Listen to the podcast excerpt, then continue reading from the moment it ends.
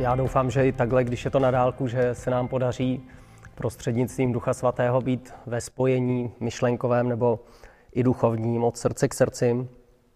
Eh, chci říct na začátek, že ten eh, koncept eh, sedmi vrchů je vlastně určitý konstrukt, je to nějaký myšlenkový koncept, není to úplně přesně vymezené biblické učení. Je to spíš nástroj, který nám může pomoci pochopit působení křesťanů v této společnosti a aby skutečně ta církev byla světlem a solí a naplnila své poslání. Komenský ve svém díle, v tom, v tom svém díle nemá těch sedm vrchů, i když je pokrývá. On se tam zabývá především náboženstvím, neboli vírou, politikou a vzděláváním. Ale my jsme eh, s kolegou, eh, komeniologem eh, Janem Háblem v loňském roce, kdy bylo výročí 350 let od úmrtí Jana Mose Komenského vydali tuhle knížku, ze které já budu čerpat. Je to vlastně výběr, když má 350 stránek, tak je to výběr z knihy, která má 1500 stran. A ta kniha Komenského kniha se jmenuje Obecná porada o nápravě věcí lidských. A my jsme z toho udělali výběr, který se jmenuje To nejlepší z obecné porady o nápravě věcí lidských. A Komenský měl celoživotní vizi, určitý sen, který se snažil právě v této knize popsat, jakýsi uh, popis, koncept, návod, jak by šlo změnit věci lidské uh, v tomto světě. On, on ve svém životě zažil mnoho osobních tragédií. Pro mě osobně je to velký příklad a vzor uh, věřícího člověka, kterého okolnosti, těžkosti nezlomily, ale vlastně ho neustále Eh, aktivovali k činnosti, k snaze ty věci lidské změnit a přinést eh, boží slávu, boží království do té společnosti. Eh, on, on zažil spoustu pohrom. Ve 12 letech přišel o oba rodiče, osiřel. Ve 30 letech přišel o mladou manželku a dvě děti pak byl vyhnán z, z vlasti, ukrýval se. Potom mu v Lešně shořelo celoživotní dílo, mnoho knih, které napsal, které už se mu nepodařilo obnovit. To bylo vlastně jeho 40-leté dílo. A přesto, přesto jakoby celé, celé, ho to nezlomilo a vlastně žil tou myšlenkou, že ty věci lidské by přece jenom mohly jít nějakým způsobem opravit nebo obnovit, napravit, reformovat. Eh, o tom, že věci lidské jsou pokažené, o tom zřejmě tehdy neměl nikdo pochybnosti, protože 30 eh, let trvající válka spustošila celou Evropu a, a přinesla obrovskou destrukci do všech oblastí společnosti. Tak, takže to, že jsou věci lidské porušené, že nejsou v pořádku, o tom nikdo v té době neměl pochybnosti. A na, za, na začátek tady eh, toho povídání se eh, chci vyjasnit jednu věc. Eh, Komenský, když o tom začal mluvit a psát, tak se setkával i s nepochopením a s kritikou. Vytýkali mu, že on je ten, který se snaží při, slibovat lidem zlatý věk, nějaký ráj na zemi a Měl, měl s tím mnohé problémy, on se musel s těmi otázkami eh, vypořádat a vypořádával se s nimi. A eh, ten koncept, který mnozí křesťané tehdy, před 400 lety, i vlastně v dnešní době mají, je, že na konci času nastane, eh, nastanou vlastně zlé doby. Lidé odpadnou od víry, nastane velké, velké odpadnutí, Eh, vychladne láska mnohých, rozmůže se nepravost, lidé budou zlí, chamtiví, jak to známe, eh, budou války, hladomory a další věci. To je vlastně takový pesimistický, eh, pesimistická předpověď a do toho přijde antikrist, který se ujme vlády nad zemí, pak přijde Kristus, zabije antikrista dechem svých úst a přijde Boží království. A samozřejmě toto je biblická výpověď. E, a na druhou stranu já chci ukázat, že, to, že jsou v písmu i věci, které ukazují, že před koncem nastane nějaká obnova. A není, není jich úplně málo, zmíním dva, e, dva verše. E, skutky 3. kapitola 21, tady je napsáno, Eh, proto čiňte pokání a obraťte se, aby byly smazány vaše hříchy. A přišel čas hospodinů, v čas odpočinutí, kdy pošle Ježíše, Mesiáše, kterého vám určil. On musí zůstat v nebi až do chvíle, kdy bude všechno nové. A e, Pak z Matoušova evangelia 19.28 Ježíš jim řekl, Amen pravím vám, až se syn člověka při obnovení všeho posadí na trůn své slávy, tehdy i vy, kteří jste mne následovali, usednete na 12 trůnů. Tak to pokračuje. Eh, tedy se tady eh, mluví o o obnovení, eh, o, o čase, čase obnovení. V tom originále, v té, v té řečtině je, že, že je tam eh, množné číslo, tady jsou to nějaké časy. Tedy, tedy my vlastně přesně nevíme, jestli to obnovení eh, na, nastane před příchodem Pána Ježíše, během jeho příchodu, nebo přesně jak to bude. Je to nějaký možná ča, časové, nějaké časové období. Takže určitě tam místo i pro Armagedon a pro tady ty výpovědi z, z Apokalypsy. Eh, takže my přesně nevíme, jak to je, ale Komenský se s tím v podstatě vypořádává takto, a teď cituji. Eh, projevuje se tu však, namítne někdo, marnost záměru a sen o zlatém věku. Na to odpovím. Znám takové, kteří doufají, že ke konci světa se církev dostane do lepšího stavu a že tudíž nastane pokojný, osvícený a zbožný věk, ale i takové, kteří se neobírají ničím jiným než obavami ze smutných a stále horších poměrů, dokud nepřijde ten, jenž učiní konec světu a pohromám a poté přinese svým blaž, počátek blažené věčnosti. Rozhodně však popírám, že by si tento pranepatrný rozpor zasloužit vyústit v tak velké spory, jež by měli stěžovat nebo dokonce znemožnit spojení porad o nápravě věcí. Ať už je pravda to nebo ono, my o nápravě přece uvažovat musíme. Jestliže ještě, zbývá napravený věk, nezakazuje se nám zkoumat jeho řád a stát se tak pomocníky boží dobroty.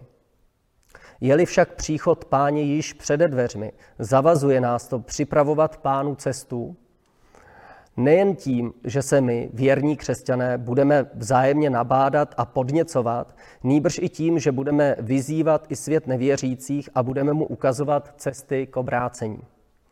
Tak, jako to svým slovem činil při hrozící již záhubě před potopou Noé, v Sodomě Lot, v Egyptě Mojžíš a Áron, v Jeruzalémě proroci a apoštolové. I kdyby nám nikdo nenaslouchal, my přesto své duše zachráníme jako oni dávní svědci. Krátce řečeno, ať se obrátíme kterýmkoliv směrem, přesvědčujeme se o nutnosti úvah o nápravě. Běda tomu, kdo se odvažuje stát v cestě Bohu. Eh, uvedu jeden pří, příklad. Eh, křesťané po 2000 let ve všech zemích, kulturách se modlí eh, modlitbu páně, kterou známe pod názem Otčenáš. Eh, hned eh, vlastně na začátku té modlitby eh, se modlíme, přijď království tvé a buď vůle tvá jako v nebi, tak i na zemi. Za co se vlastně modlíme? O co tam jde? O to, aby to boží království z nebe proniklo na zem. Ta druhá část, aby byla boží vůle, aby se boží vůle děla na zemi, stejně jako se děje v nebi. Tedy jde o jakousi projekci, o projektování nebe na zem. A jestli víme, že v nebi je eh, řád, že je tam eh, pořádek, že je tam spravedlnost, že je tam láska, svornost, tak vlastně je božím záměrem a, a vyslovujeme to vždycky, kdykoliv se modlíme tuto modlitbu, aby tyto věci, které jsou v nebi, eh, byly i, i na zemi. A to je vlastně i naší touhou. My se, tam, my se tam nemodlíme přijít království tvé do nebe, protože tam už je. A dokonce se ani nemodlíme, ne, nenaučil nás to pán Ježíš, aby jsme říkali, eh, přijď království tvé do církve. Eh, ten koncept je, aby přišlo Boží království na zem, do všech částí, do všech oblastí společnosti. Eh, problém někdy nastává v tom, že my nemáme jasnou představu o Božím království a někdy svoji představu o Božím království zaměňujeme za to, co skutečně Boží království je. Tedy centrem Božího království je král. Tím králem je Ježíš Kristus. A e, o něj tady jde. Nejde o naše programy, naše aktivity, naše činnosti, dokonce nejde ani v první řadě o ty křesťanské hodnoty, jak o tom mluvil Ad de Bruin. Ale e, v první řadě jde o osobní vztah s Bohem a tam někde začíná, v tom spojení s Bohem, skrze Pána Ježíše Krista, tam někde začíná to Boží království. A Ježíš řekl, Boží království už je mezi vámi. Tedy to Boží království už se uskutečňovalo, když Ježíš chodil po této zemi. Nebylo to něco, co teprve přijde, až zemřeme, nebo až přijde Pán Ježíš, a, tedy v nebi. Ale to Boží království se už uskutečňovalo na zemi, protože když Ježíš chodil po té zemi a uzdravoval nemocné, vyháněl démony a přinášel lidem lásku a pokoj, eh, tak v tom bylo to nebe. V tom se uskutečňovalo to, co je v nebi, se projektovalo vlastně na zem. A e, problém někdy je v tom, že my máme svoji představu o tom, co je to Boží království a někdy si stoupneme na to místo krále. Když máme svůj biznis, svoji firmu, tak řekneme, to je, to je moje království. A já tady rozhoduju a bude to podle toho, jak já chci. Stejně tak, pokud je někdo ředitelem školy, pokud je někdo v politice, nebo v církvi. I, I v církvi se to tak může stát, že si z těch církví budujeme vlastní království. A už tam není potom prostor pro eh, boží království a pro krále, pro krále slávy. Tedy my, jsme, eh, my potřebujeme uvidět to, že to je jeho církev, to je jeho biznis, eh, to je jeho škola, to je jeho politická strana třeba a, a on je pánem a králem. A v tu chvíli to nějak začne, začne fungovat. Eh, ta boží vize pro svět je obrovská, je veliká. Eh, a on se té své vize, kterou popisuje v písmu, nikdy nevzdal. Eh, I v dobách, kdy byly třeba války a těžké, těžké časy. Takže třeba v Izajáši 61 až 3 je napsáno Povstaň a rozjasni se, protože ti vzešlo světlo. Vzešla nad tebou hospodinova sláva. Hle, temnota přikrývá zemi, soumrak národy, ale nad tebou vzejde hospodin a ukáže se nad tebou jeho sláva. Ke tvému světlu přijdou národy, tedy i nevěřící lidé a vůbec všichni, a králové kjasu jenž nad tebou vzejde. Věříš tomu, že se to stane? Bůh tomu věří. Bůh to zaslíbil a Bůh eh, zatím jde, aby se toto naplnilo. Eh, nevíme přesně, kdy se to stane, jak se to stane, ale jestli je to v božím slově, tak se to stane. A pán Ježíš také ukazuje vlastně podobný obraz o světle, které přitahuje lidi, e, stejně jako, stejně jako světlo ve tmě přitahuje hmyz, tak stejně tak toto, toto světlo bude e, přitahovat a má přitahovat i nevěřící lidi do boží přítomnosti. Tak e, Ježíš to vyjádřil v Matoušově evangeliu 5, 14 až 15 takto. Vy jste světlo světa. Nemůže zůstat skryto město ležící nahoře. A když rozsvítí lampu, nestaví ji pod nádobu, ale na svícen, aby svítila všem lidem v domě. E, nějak tomu rozumím tak, že to město je kolektiv, tedy by se to, bychom to mohli vztáhnout na e, církev, tedy církev má poslání být ve společnosti světlem a lampa to je jeden, jeden nástroj jakýsi, tak eh, to je o jednotlivých křesťanech. Eh, a to, co je tady napsáno, že není správné tu, tu, eh, to světlo dávat pod nádobu. Tedy, že by křesťané neměli být pasivní, neaktivní, skrytí někde v té společnosti, ale, ale vlastně můžou být a mají být vystavení a nechat to světlo božího působení svítit i na, ne, na nevěřící okolí. Eh, tak, teďka se pokusím eh, zamyslet ke každému tomu vrchu velice stručně, protože není, není mnoho času a eh, tak ke každému tomu vrchu se pokusím ukázat aspoň jen takový nástřel, nástin, náčrt toho, toho jako tom vrchu o té oblasti uvažoval Jan Amos Komenský. Už jsme se toho, začnu tedy vrchem církve, už jsme se toho dotkli. Izajáš, prorok Izajáš nesl boží vizi o tom, jak přijde boží království. Myslím si, že ze všech eh, proroků měl ten koncept nebo to vidění takové nejkomplexnější a dost přesně to zjevení popisoval. On byl prorokem, tedy vidoucím a viděl nějaké věci, které jsou v božím srdci a které se v budoucnosti v dějinách naplní. Eh, zatím se mnohé tyto věci nenaplnily, tedy můžeme očekávat, že jsou před námi, aby se ještě staly. A můžeme to s nadějí v srdci očekávat. Jedno z těch eh, slov, které prorok Izajáš říká, je eh, v druhé kapitole Izajáše 2 až 3. I stane se v posledních dnech, že se hora hospodinova domu bude tyčit nad vrcholky hor, bude povznesena nad pahorky a budou k ní proudit všechny národy. Mnohé národy půjdou a budou se pobízet. Pojďme, vystupme na horu hospodinovu do domu Boha Jákobova. Bude nás učit e, svým cestám a my po jeho stezkách budeme chodit. To je krásné zaslíbení, já ho mám moc, moc rád, protože tady je napsáno o té hoře vlivu, možná o církvi, ehm, která eh, a taky Izraeli, izraelském národu, že ta, ta hora eh, božího lidu obecně se bude tyčit nad ostatní vrcholky, tedy vlastně by se dalo říct v tom našem pojetí nad ostatní eh, oblasti ve společnosti. A ne proto, že by si to církev uzurpovala, ale že hospodin sám to učiní, že vyvýší tuto, tuto horu a že církev bude opět požehnáním pro tento svět. A co se stane, že k ní budou proudit ehm, mnohé národy. Vlastně tady je napsáno dokonce všechny národy.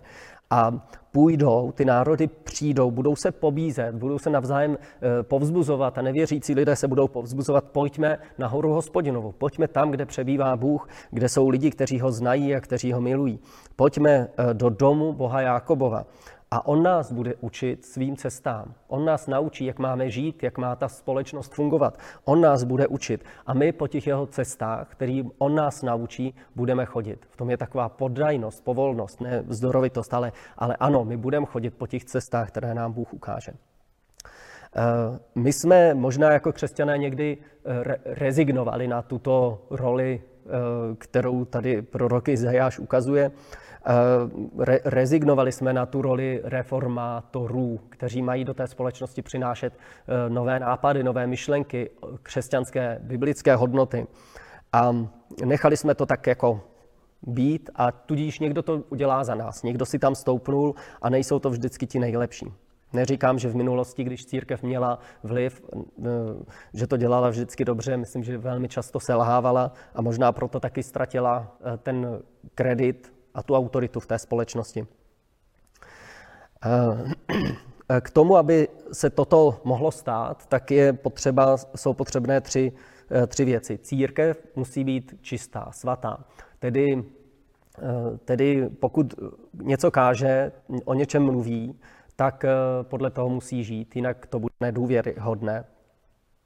Druhá věc je potřeba, aby byla církev jednotná. Když nebude jednotná, bude rozhádaná, rozdělená, budeme spolu navzájem bojovat jako křesťané, tak eh, taky ztrácíme, eh, ztrácíme morální kredit a autoritu v té společnosti. A třetí věc, ta církev musí následovat boží řád. Ne lidské zvyky, tradice, struktury, ale ten boží řád, eh, řád božího království. A v tom máme, nějaký, v tom máme nějaké nedostatky a potřebujeme hledat, jak, jaký je skutečně ten správný boží řád. Eh, tak to je jen takový nástin.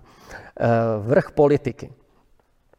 Eh, já, když jsem před 30 lety uvěřil, jako 16-letý mladík, tak jsem se vlastně od počátku setkával s takovým názorem, že politika je špinavá věc, že křesťan by do politiky neměl chodit, protože eh, politika je mm, místo, kde, kde je spousta korupce, kde každý baží po své slávě, po moci, po penězích, eh, kde se politici navzájem hádají, handrkují a že vlastně tam není možné obstát s čistým svědomím. A Eh, my se jako křesťané modlíme a modlili jsme se vždycky za ty naše vládce, aby, aby dobře rozhodovali, dělali dobré zákony, aby se nám tady dobře žilo.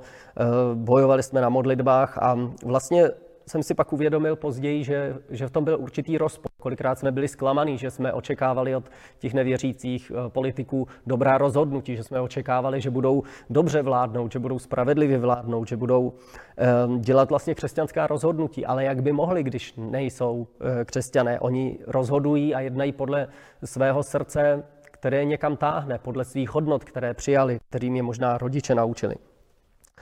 A uh, tedy Eh, se mi zdá, že je to určitý uh, rozpor nebo možná i alibismus, že, uh, že toužíme, očekáváme, aby se něco změnilo v té společnosti, ale sami tam nechceme jít. Sami nechceme přiložit ruku k dílu, přitom kdo jiný by měl mít ten mandát, tu autoritu, aby do té společnosti přinesl to světlo.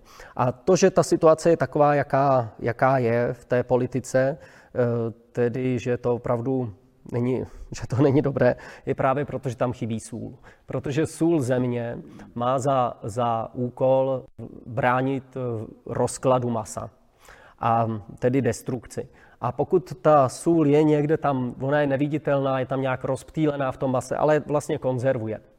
Takže eh, křesťané jsou eh, takovým přirozeným, nebo mají být takovým přirozeným konzervantem v té společnosti. Eh, jaké bylo Komenského pojetí politiky?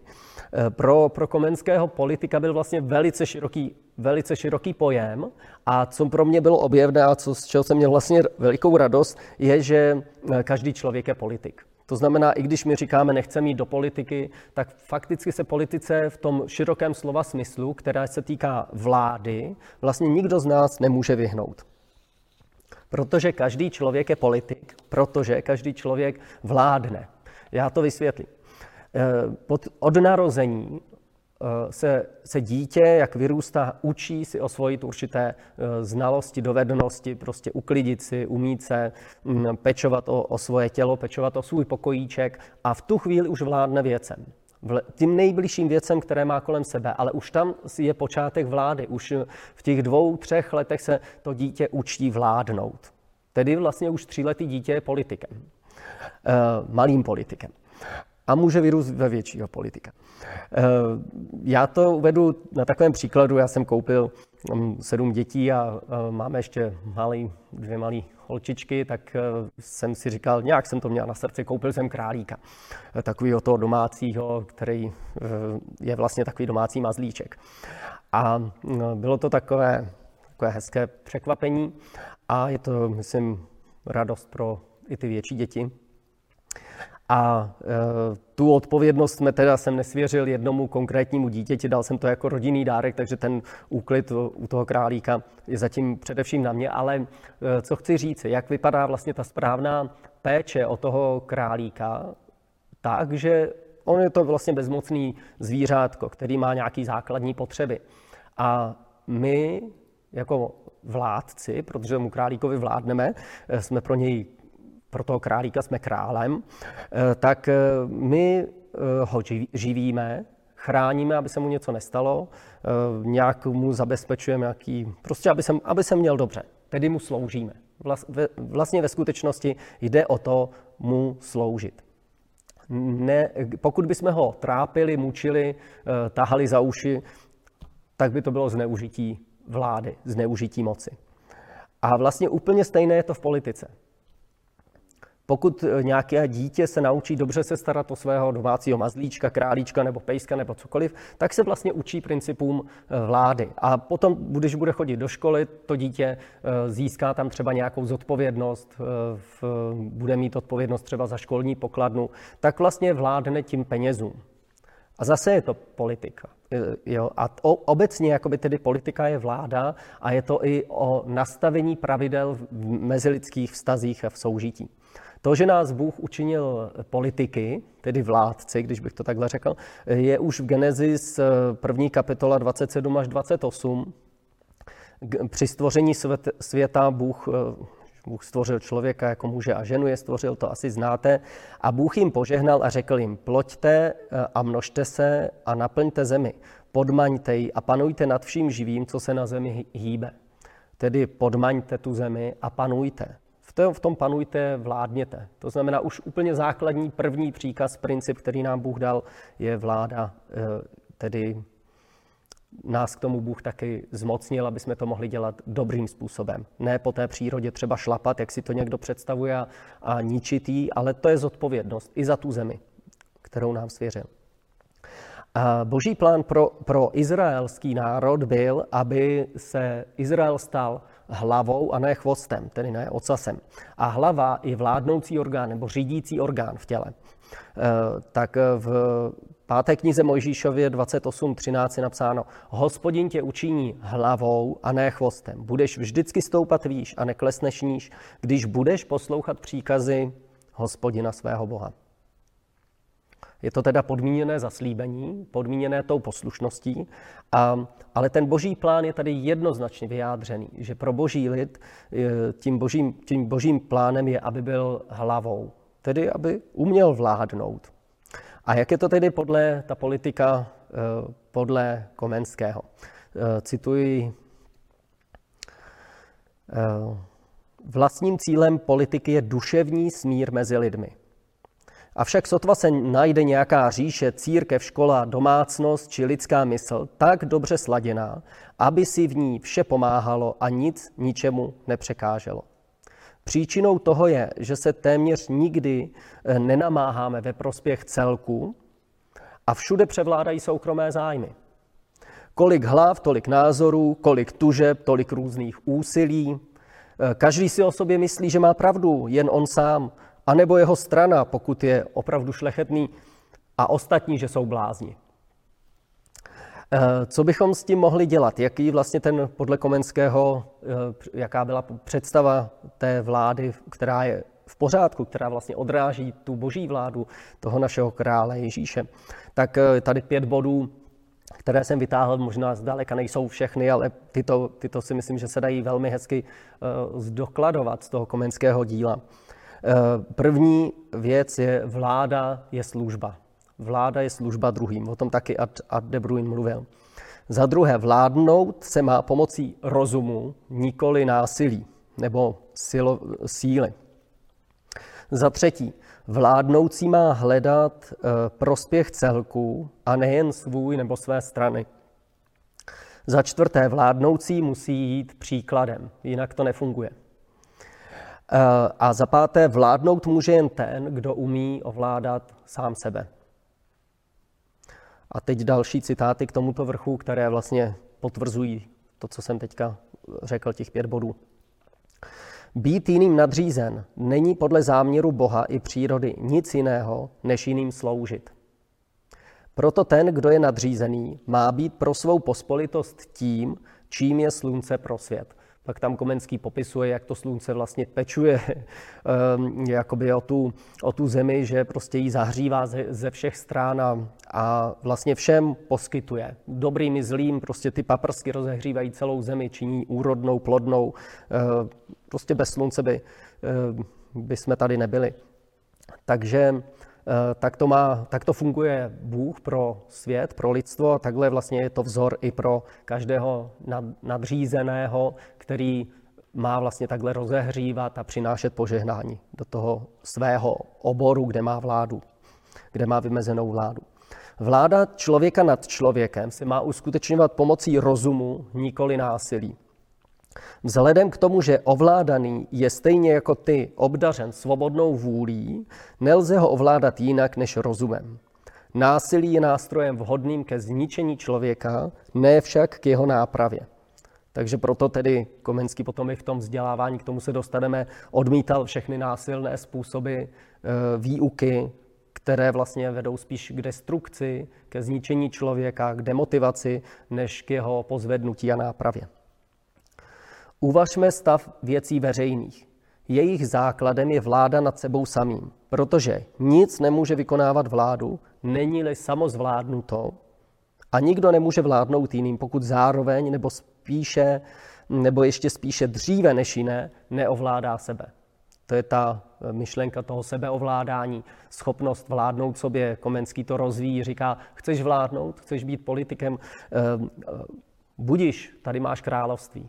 Tím královstvím si ty sám, tvoje srdce, tvoje mysl, tvoje tělo. Můžeš se učit ovládat, vládnout sám sobě podle božího řádu. E, tak, jdeme na další vrchol a to je vrch vzdělávání.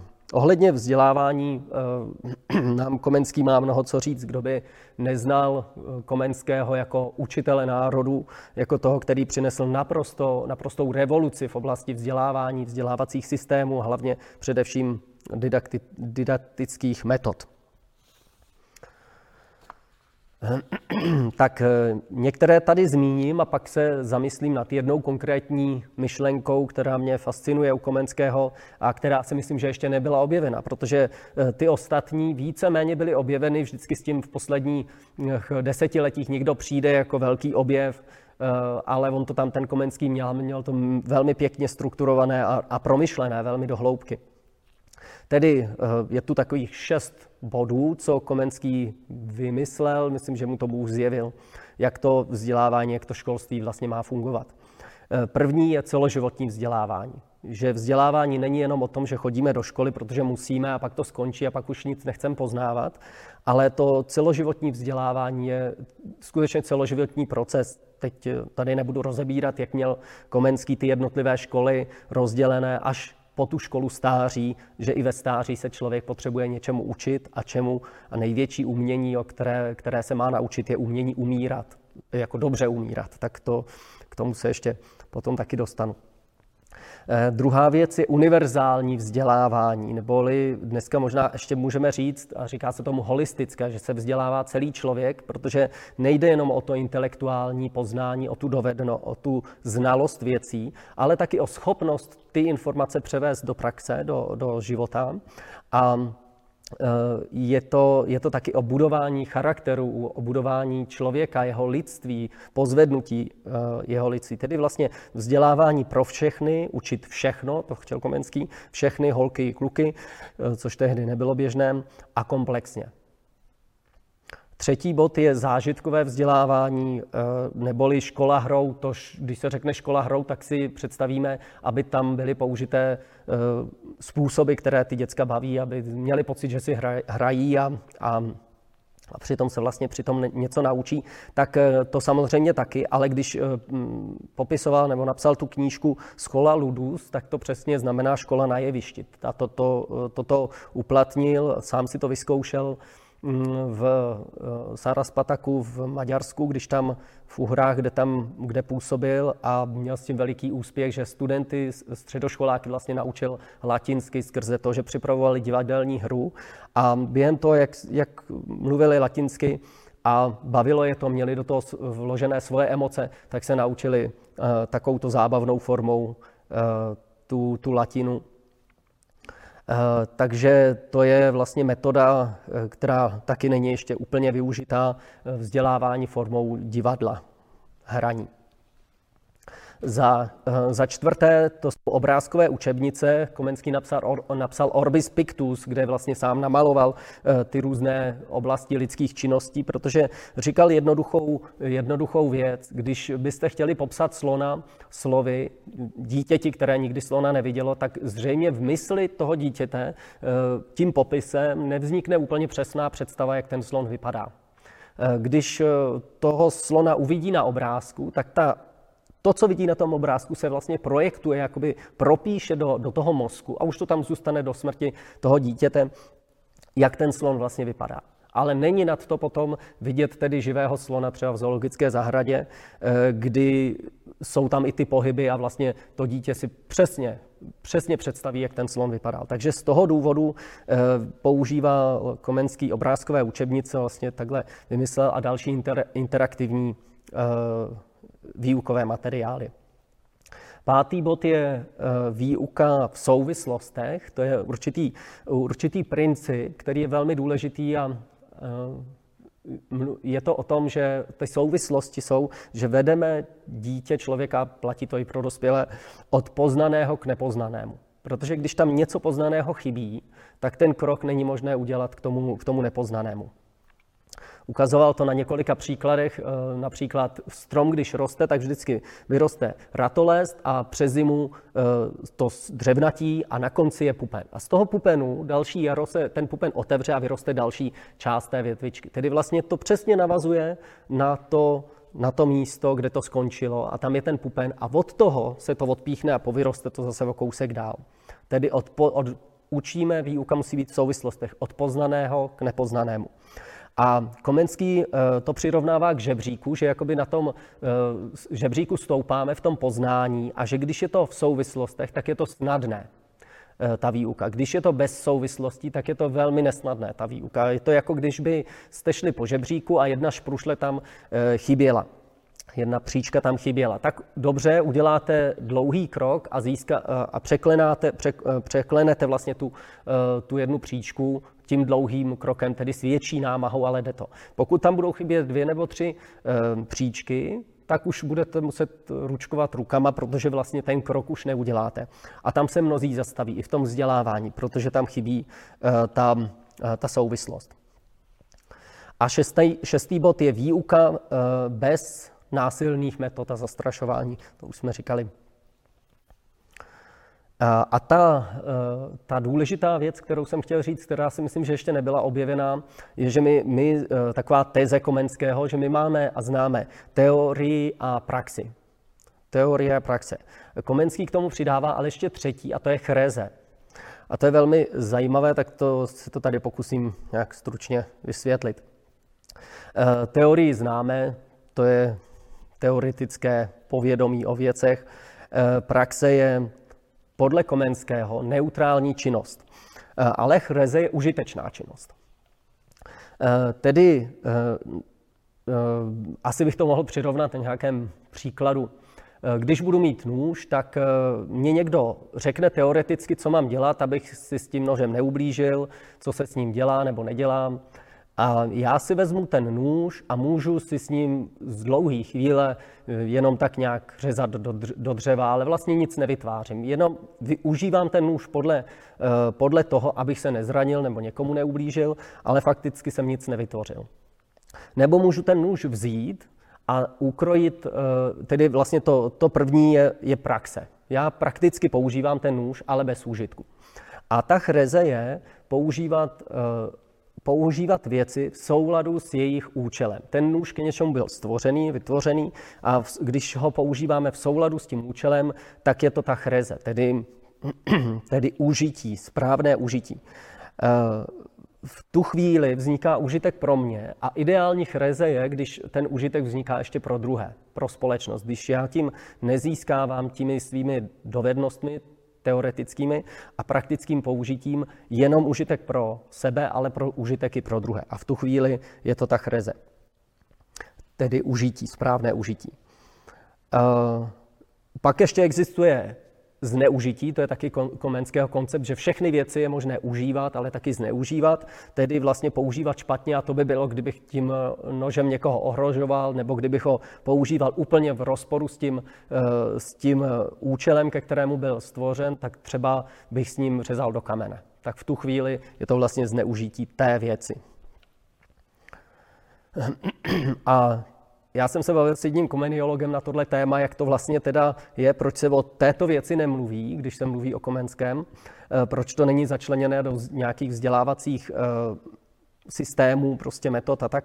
A vlastně v té rozhovoru říkal, to je taková spíš filozofická otázka a že zřejmě je to proto, že vlastně ve společnosti není, nepanuje obecná zhoda, eh, co je tím pravým účelem věcí a tedy z toho plyne, že ani nevíme, jak správně ty věci užívat. Můžu uvíct i jiný příklad, například sexualita. Eh, sexualitu taky můžeme užívat i zneužívat a můžeme ji užívat jenom pro eh, sobecké uspokojení anebo pro užitek, například pro rozmnožení lidstva na zemi nebo tak. Mm, takže nějaké citáty k, z toho, k tomuto tématu. Eh, cílem vzdělávání bude moudrá zpráva života a všeho, co činíme a snášíme, zejména uplatňování lásky. Cílem bude dbát, aby nám, přeneseným do životního zhonu a zaměstnání, nepřišlo na, zbar, na zmar nic ze vzdělání, mravů a zbožnosti, jež jsme nahromadili v letech mládí, ale spíše, aby se všechno teprve teď opravdu využilo. Vždyť celý užitek moudrosti spočívá v moudrém užívání života. Další citát. Musíme tedy především dosáhnout, aby se každá veřejná škola stala veřejnou dílnou ctností. Učit se všestraně. Děje se to tím, že se vždy a všude, že vždy a všude spojujeme příklady, pravidla a cvičení. Neboť bez příkladů se ničemu nenaučíme snadno, bez pravidel ničemu rozumově a bez praxe ničemu pevně. Uši věří jiným, oči sobě, zatímco ruka, jazyk a mysl drží věci přímo. E, proto musíme hledět, aby věci byly přenášeny od sluchu k zraku a odtud do rukou. To je tedy to správné i použití. Škola má být dílnou lidskosti, nikoli mučírnou ducha. Takže vrch kultury, e, musím už zrychlit, vrch kultury je někdy eh, zaměřován jenom na umění. Já vím, že v těch, eh, na tom internetu, na těch webových stránkách to tak máme, že to, je, že to je umění a myslím, že ta kultura je trošku ještě širší pojem, že zahrnuje další oblasti, jako třeba životní styl, vůbec sportování, stravování, vztahy, sexualitu, zdraví, odpočinek a všechno, co nás nějak formuje, ovlivňuje, utváří naše hodnoty. Eh, umění samo o sobě má obrovskou moc a, a eh, vidíme to v té naší společnosti, jakou sílu má umění, eh, že ono totiž obchází hlavu a jde přímo k srdci, jde přímo k tím emocím člověka a tam něco, tam nás formuje.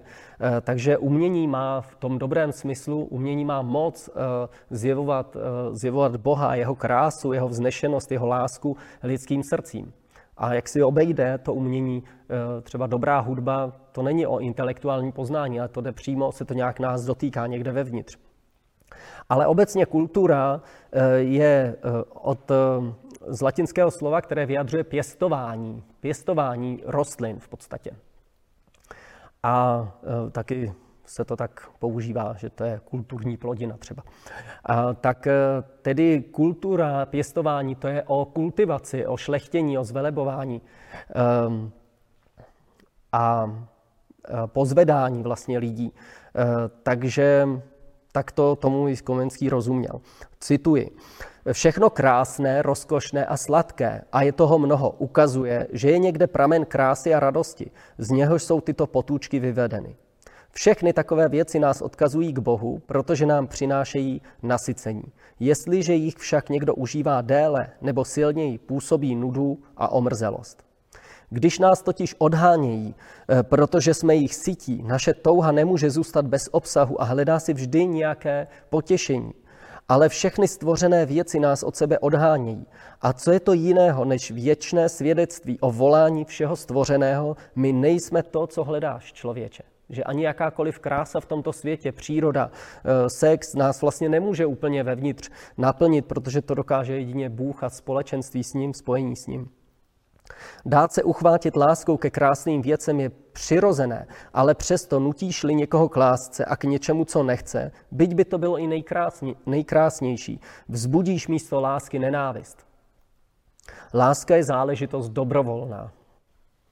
Filozofie je rozjímáním o smrti. Neboť jistě nejlepší částí filozofie je naučit se zemřít, rozuměj dobře zemřít. Zemřít není žádné umění, e, smrt přijde sama, ale dobře zemřít je umění nad umění.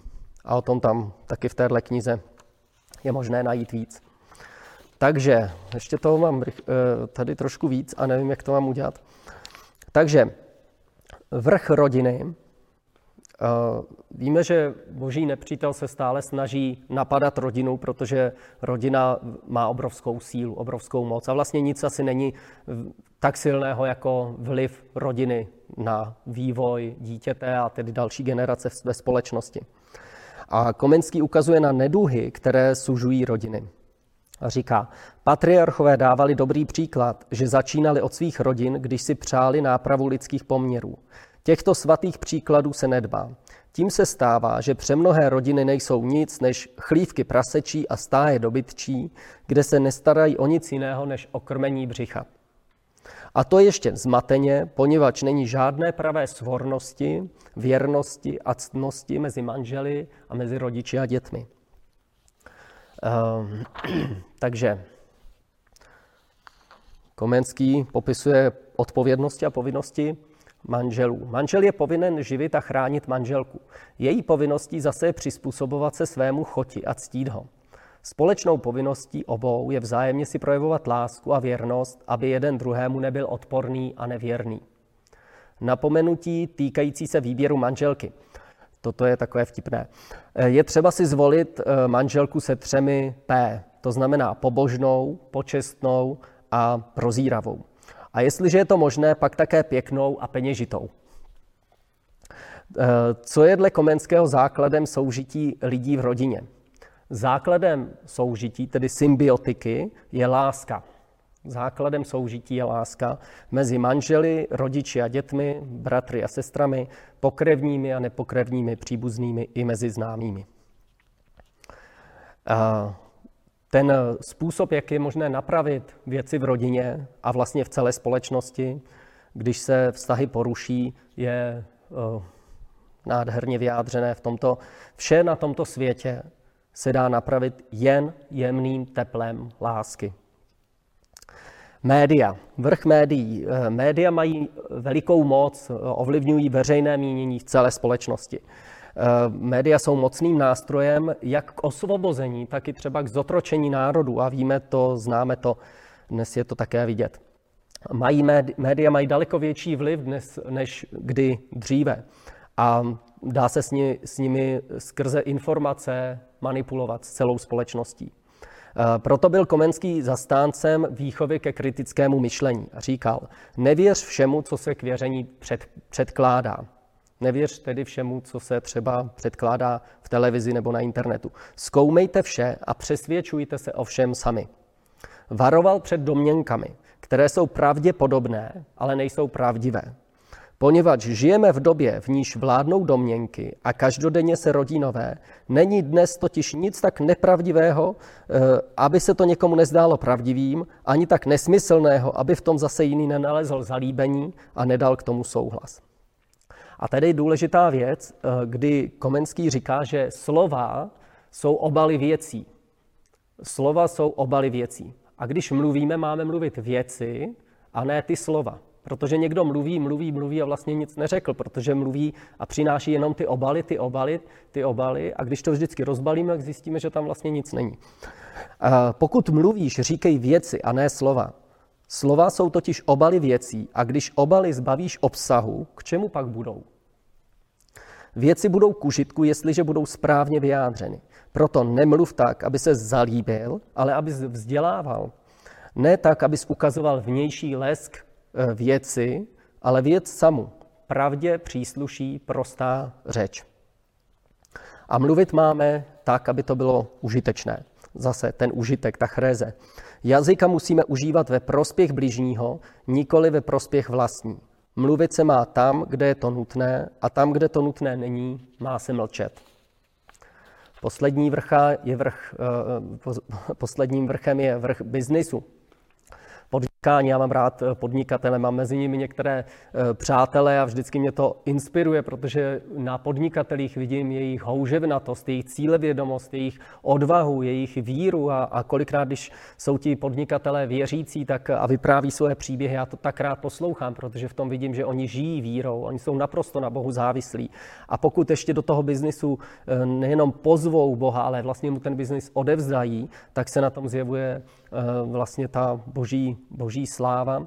Tedy nejde jenom o pracovitost, protože pracovitost může být mechanická vůle k nějaké činnosti, ale podnikavost eh, to vyžaduje eh, to, jakousi míru odvahy vstupovat do nových věcí, eh, vzít na sebe riziko neúspěchu a jakési vynalézavosti.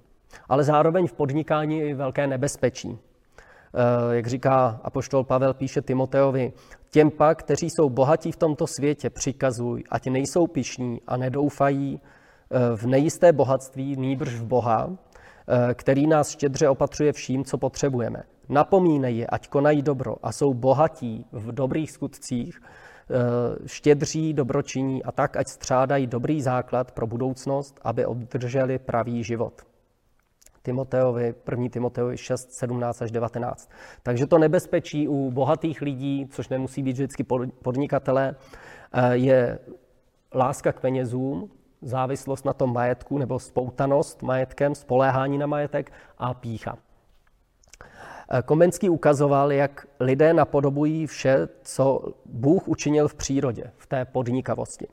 Nenaučili jsme se snad stavitelství od hnízdících ptáků, hrnčířství od vlaštovek, tkaní od pavouka, uspořádání domácnosti od mravenců, uspořádání společnosti od včel, plaveckému umění od ryb a tak dále. Cokoliv, který tvor dělá, učí nás, jak to máme dělat my, je-li toho potřeba. Lidské vynálezy nejsou v skutku nic jiného než napodobení přírody. Ať na to lidé pomysleli, že napodobují Boha, nebo ne. A v podnikání je nezbytná cílevědomost, zaměření na správný cíl. Vezmi si k srdci tato pravidla věčné moudrosti. Moudrý člověk má všude přihlížet k cíli, k prostředkům a konečně ke způsobům jejich užití, čili jistému provádění. Nedělej tedy nic, u čeho neznáš cíl, prostředky a způsob. Cíl je žádoucí sám o sobě, prostředky jen kvůli cíli.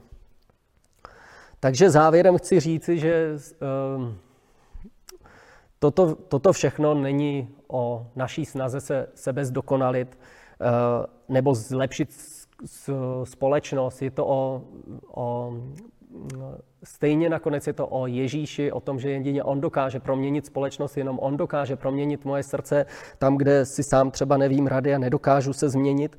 A pokud by eh, naše snahy byly jenom k tomu, že se bude líp eh, žít ve světě, ale pak lidé půjdou do záhuby, tak by to nebyl ten pravý eh, význam, pravý cíl. Tedy nejde o vylepšování starého člověka skrze nějaké hodnoty, ale jde o to přivést lidi do boží přítomnosti a manifestovat boží království v tomto světě Eh, a to je vlastně podle toho verše z Matoušova Evangelia 5.16. Tak, ať svítí vaše světlo před lidmi, aby viděli vaše dobré skutky a vzdali slávu vašemu Otci v nebesích. A k tomu se váže poslední citát Komenského. Mimo tuto cestu navrácení se k sobě a v sebe, k Bohu a v Boha, nelze doufat v žádnou spásu, v žádný klid, v žádné štěstí. Ať je hledá člověk v sobě nenapravený, kdekoliv přece je nenajde. A hledáním se unaví, unaven bude želet, žalem bude lkát, lkáním bude zoufat a zoufáním zahyne.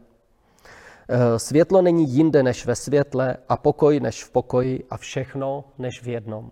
Takže všechny tyto snahy, nápravné snahy Komenského vedly eh, k Ježíši Kristu a a jeho považoval za toho hlavního reformátora, který dokáže změnit jak lidské srdce, tak třeba i společnost. Tak to je všechno, nevím, jestli tady... Jo, Libor, jestli má nějaké otázky. Děkujeme, Davide, za krásnou přednášku. Je vidět, že, že to tvoje srdečné, srdeční téma. A musím ti říct, že je to srdeční téma asi i jiných a mnohých dalších, dokonce i krajanů ze zahraničí, čili se připojili i nějací krajani ze zahraničí, takže je opravdu vidět, že Komenský táhne. A e, když by měl někdo na srdci prostě se něco o něm dozvědět víc, tak e, kde bys třeba poradil, kde může začít? Jakou literaturou nebo nějakým způsobem? Ty máš s tím bohaté zkušenosti? Mm-hmm tak eh, záleží, co by eh, kdo chtěl, protože Komenský měl tu, ten svůj záběr opravdu široký, jsou tam didaktické spisy, teologické spisy, je tam i nějaká jako beletrie. Eh, takže to by, to by asi to. Pokud bychom se drželi toho našeho tématu, tak znovu doporučuji tu knížku To nejlepší z Komenského obecné porady o nápravě věcí lidských, která se dá objednat. Tam je těch myšlenek spousta, tak jde nahromadě, je to takovým encyklopedickým způsobem, takže se v tom dobře hledá. Eh, podle těch témat jednotlivých. Je to rozdělené do těch sedmi vrchů vlivu, takže to je vlastně taková návodná věc.